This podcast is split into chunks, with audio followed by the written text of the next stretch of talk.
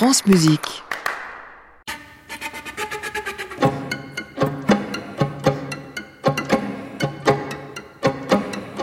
Bonsoir. Dans Création mondiale, c'est le moment de reconstituer le puzzle qui s'est fait entendre fragment après fragment dans la semaine. 5 pièces liquides du compositeur bulgare Yassen Vodenitcharov, écrites sur mesure pour un quatuor de saxophone québécois. Les musiciens ont profité d'une tournée en Europe pour venir enregistrer cette page. Yassen Vodenitcharov est un compositeur qu'ils connaissent bien pour avoir déjà joué plusieurs fois sa musique. Au commencement de cette collaboration au long cours, il y a la combinaison de deux choses. D'abord, l'intérêt marqué du compositeur pour les sonorités de cet instrument, le saxophone, et ensuite l'existence à Montréal d'un quatuor très engagé dans la création et qui a choisi pour se nommer le nom d'une étoile. C'est ce que nous disent Marie-Chantal et Jean-Marc du quatuor Quasar. En fait, c'est une étoile, et c'est une étoile très éloignée, très brillante, parce qu'on se considère un peu comme les astronautes de l'espace sonore. En fait, je crois que ça vient de quasi-stellaire, en anglais, bien entendu. Ça sonne un peu comme quatuor et quasar. Ça se prononce très bien en français, comme ça se prononce aussi bien en anglais. Donc, il y avait plusieurs raisons pour lesquelles on a choisi ce nom. On est prêt? On est prêt. Le quatuor Quasar, je l'ai rencontré par Internet. Yassen Vodenitcharov. Ils m'ont contacté parce qu'ils cherchaient un quatuor pour saxophone qui était édité, je crois, il y a une vingtaine d'années. Ils ont pris contact avec moi. Et comme j'avais écrit un autre quatuor pour saxophone, je leur ai proposé. Ils l'ont joué il y a une dizaine d'années. Et voilà, la collaboration est née à partir de ça. Plus tard, on s'est parlé au sujet d'un compositeur québécois, Claude Vivier, que j'apprécie beaucoup, dont le 40e anniversaire de sa mort. On a décidé de faire un hommage à ce musicien avec ce quatuor québécois.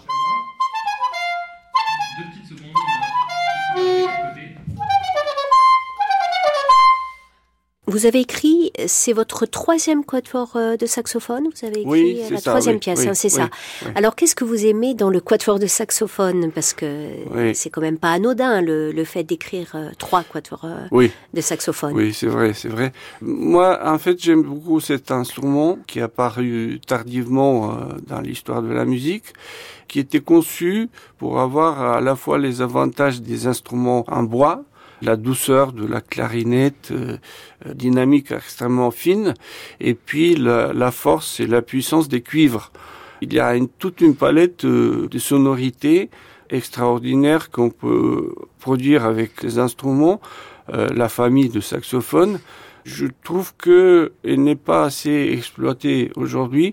Le saxophone, encore, il est associé à une brillance, à un sont très forts, un peu associés au jazz, ce qui est une de ses côtés incontestablement, mais il a plein d'autres possibilités sur lesquelles on peut travailler, mais je pense qu'ils sont pas très très connus par des musiciens classiques et ça mérite d'être exploité, ce domaine.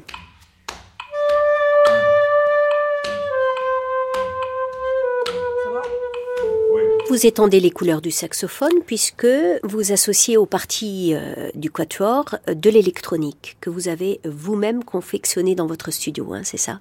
Oui. Cette partie électronique, ce sont uniquement des sons de synthèse ou aussi des sons d'instruments? C'est des sons d'instruments, différents instruments. Souvent, c'est des sons fluctuants et qui se combinent aussi avec les saxophones dans lesquels j'ai utilisé quelques biliando, des sons fluctuants. En fait, j'aime bien les sons qui sont pas très stables. C'est des sons qui sont un peu à la marge. On a parlé des séries de 12 sons, les séries de les quarts de ton, les tiers de ton, mais ce sont des systèmes qui sont basés sur des sons qui sont figés. Et moi, j'aime bien des sons qui sont intermédiaires, qui fluctuent entre les deux. Et dans ce sens aussi, le saxophone est très précieux, mais aussi les sons électroacoustiques contribuent à cette sonorité. OK. Donc, tu le vois en bas, mais il est en haut de la méditation 53. C'est pour ça. Comment est-ce que, Yassen, vous avez pensé la relation entre les parties instrumentales et la partie électronique? Ça se fait naturellement. En fait, c'est la thématique de l'image de Cinq pièces liquides, c'est l'inspiration de la peinture qui, en grande partie, c'est du liquide qui coule et qui se fige.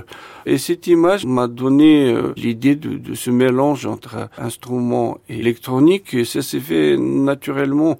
C'est pas la première fois que je fais cette expérience et vraiment ça s'est fait tout naturellement.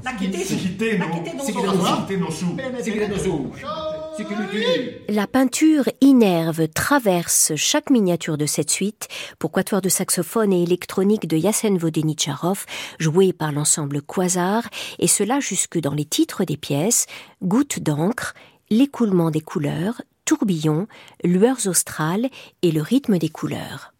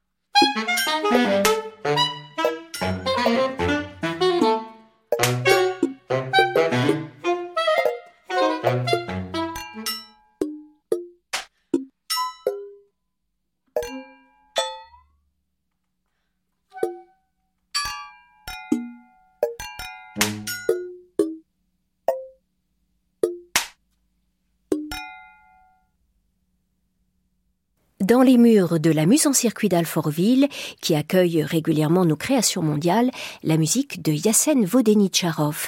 Ses 5 pièces liquides pour quatuor de saxophone et électronique. 5 explorations de la couleur et de certains gestes des peintres. Aucun peintre en particulier n'est suggéré par la musique, sauf dans la 5e et dernière miniature. Ici, Yassen Vodenitcharov a voulu rendre hommage à la mémoire d'un ami disparu l'an dernier dans le plus grand dénuement, le peintre et sculpteur japonais Haruiko Sunagawa. Une partie d'électronique, confectionnée par le compositeur, est venue se fondre dans les sonorités des instruments du quatuor Quasar, originaire de Montréal. Les musiciens de l'ensemble ont eu grand plaisir à renouer avec la musique d'un compositeur aujourd'hui familier. Ils ont retrouvé quelques caractéristiques qui semblent appartenir en propre à son univers. C'est une musique qui est très délicate, beaucoup en couleurs, en timbres. Puis on reconnaît entre les 3 quatuors, il y a une signature qui est assez propre à Yassen Vodenitcharov. C'est quoi sa signature? En délicatesse, je dirais, en nuance, en jeu de couleurs. Beaucoup. En fluidité rythmique, c'est toujours des rythmiques qui se superposent et il n'y a jamais de temps tellement fort, mais les lignes se croisent, s'enchevêtrent et puis tout le temps avec des directions un peu, ça fait vraiment penser à des vagues.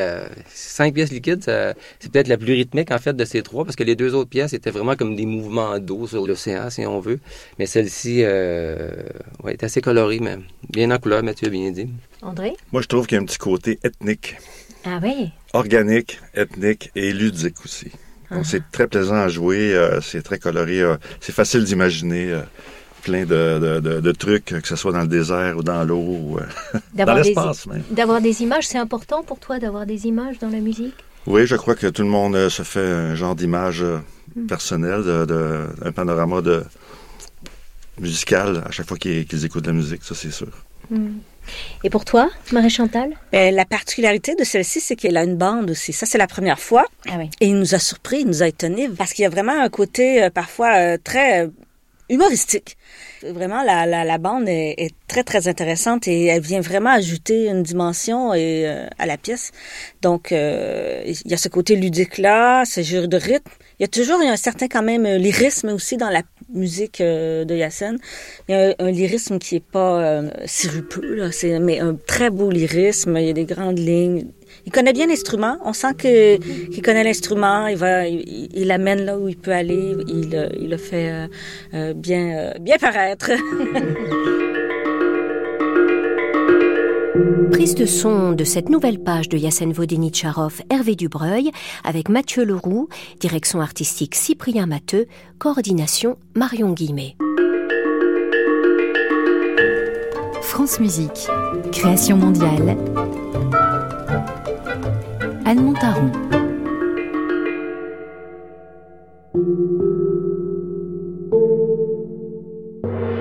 L'Équateur Quasar a décidé de rendre hommage à la mémoire de Claude Vivier avec un programme réunissant plusieurs œuvres, donc la sienne, et puis des compositeurs qui auraient été proches de lui d'une certaine manière. C'est ça, Jean-Marc? Gilles Tremblay, qui était professeur au Conservatoire de Montréal, qui était le professeur de Claude Vivier. Il y a Paul Méfano aussi, qui a été un des professeurs de Claude Vivier. Donc, c'est vraiment il y a un dialogue entre des œuvres françaises, des œuvres québécoises, des gens qui ont été près de lui. Puis, on a voulu aussi aller chercher... il y a une jeune Québécoise aussi qui s'appelle Florence Tremblay, dont on fait la création, pour un peu voir un peu l'héritage, en fait, de Vivier sur les jeunes générations de compositeurs et compositrices. Et la pièce de Yassen, c'est un hommage aussi à Vivier. Je sais que Yassen a fait, je pense, une thèse sur Vivier. Donc, c'est vraiment ce projet-là où c'est Yassen qui l'a initié. Alors, il est venu vers nous, puis il a dit « Ah, on pourrait élaborer une programmation » et on a travaillé ça ensemble. Donc, c'est vraiment un projet commun qu'on a au niveau de la programmation du concert.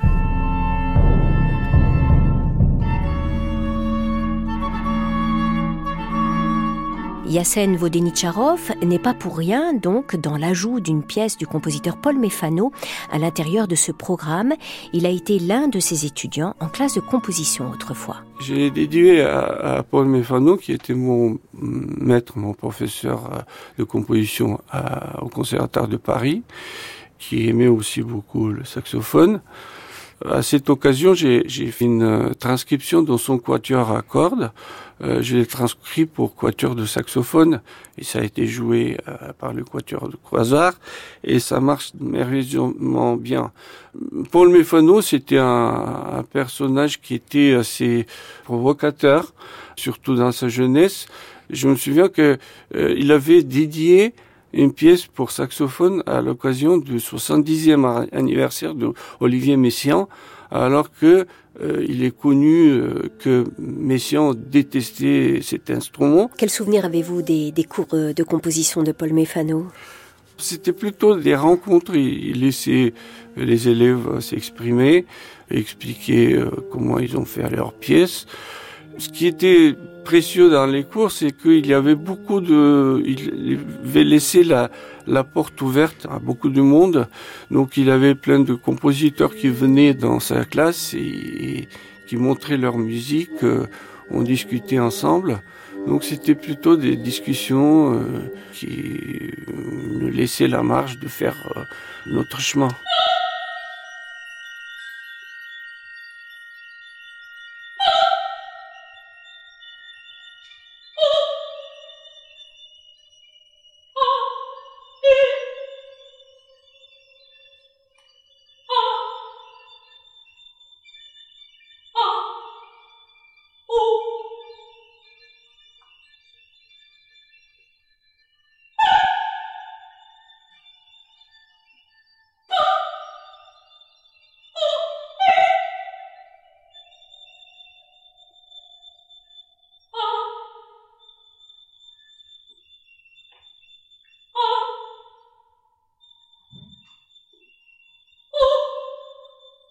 Vous êtes encore très relié à votre pays.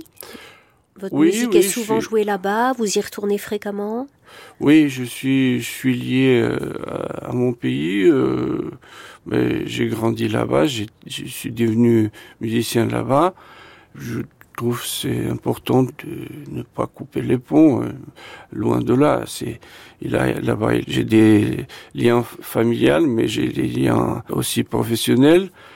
Et puis, l'empreinte culturelle est très importante dans ma musique.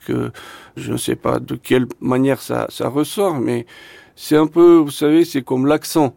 Je vis en France depuis plus que 30 ans et j'ai toujours un petit accent. C'est les premières empreintes sur le psychisme d'un enfant qui sont très importantes et qui restent pour la vie.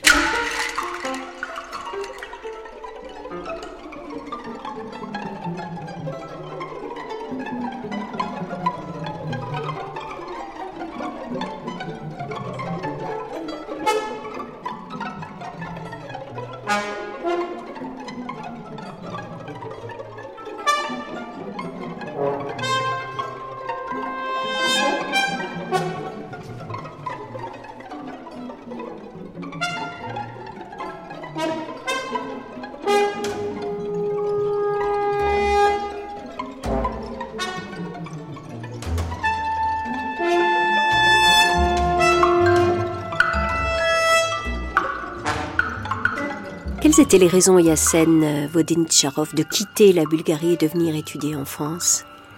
Il avait deux raisons qui sont, à mon avis, les plus importantes.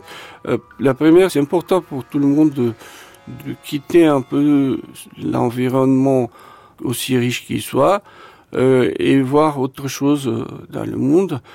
Deuxièmement, à cette époque-là, c'était un pays qui était assez fermé. Si on voulait faire la musique contemporaine, ça s'arrêtait jusqu'à Chostakovitch. Moi, je voulais briser cette coquille et voir autre chose ailleurs. Et Paris, c'est un grand centre de la culture et de la musique. Et j'ai toujours rêvé de venir à Paris et étudier ici et rencontrer personnages venant de la France ou ailleurs. La situation en Bulgarie, elle a changé. C'est plus ouvert maintenant. Oui, elle a changé. Oui, c'est beaucoup plus ouvert. À la musique contemporaine. Oui. La musique contemporaine. Maintenant, bon, elle a changé. Il y a d'autres difficultés qu'on connaît, oui, même ici, financières, etc. Mais je pense que quand même, le changement, il est plutôt positif.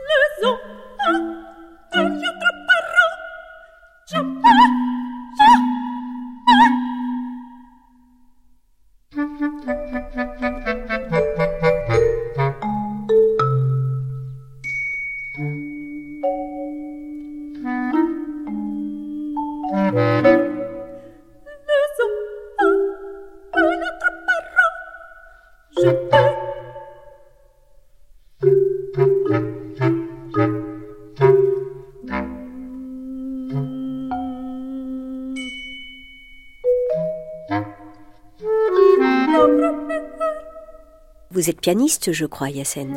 Oui, oui. Vous jouez toujours du piano ?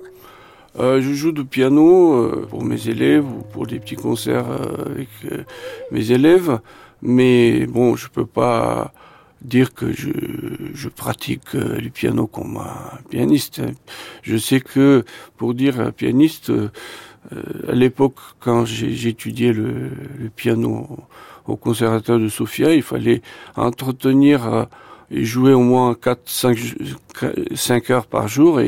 Et si on joue pas 2 jours de suite, je commence à le sentir. Donc, je peux pas me comparer avec les vrais pianistes qui continuent à pratiquer leur instrument de cette manière. Mais c'est un outil pour la composition, le piano ?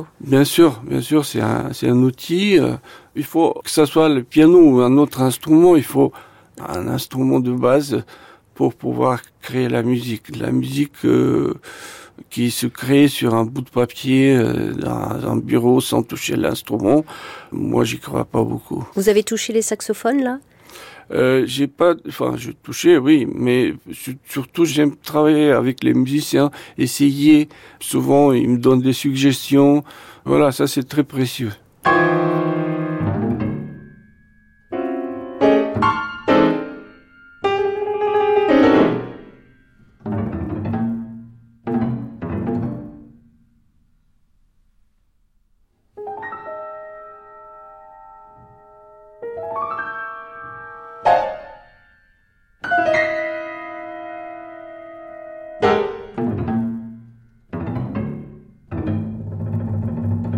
C'est Olivier Guérin qui a réalisé cette émission portrait avec Bastien Varigaud et Soizic Noël.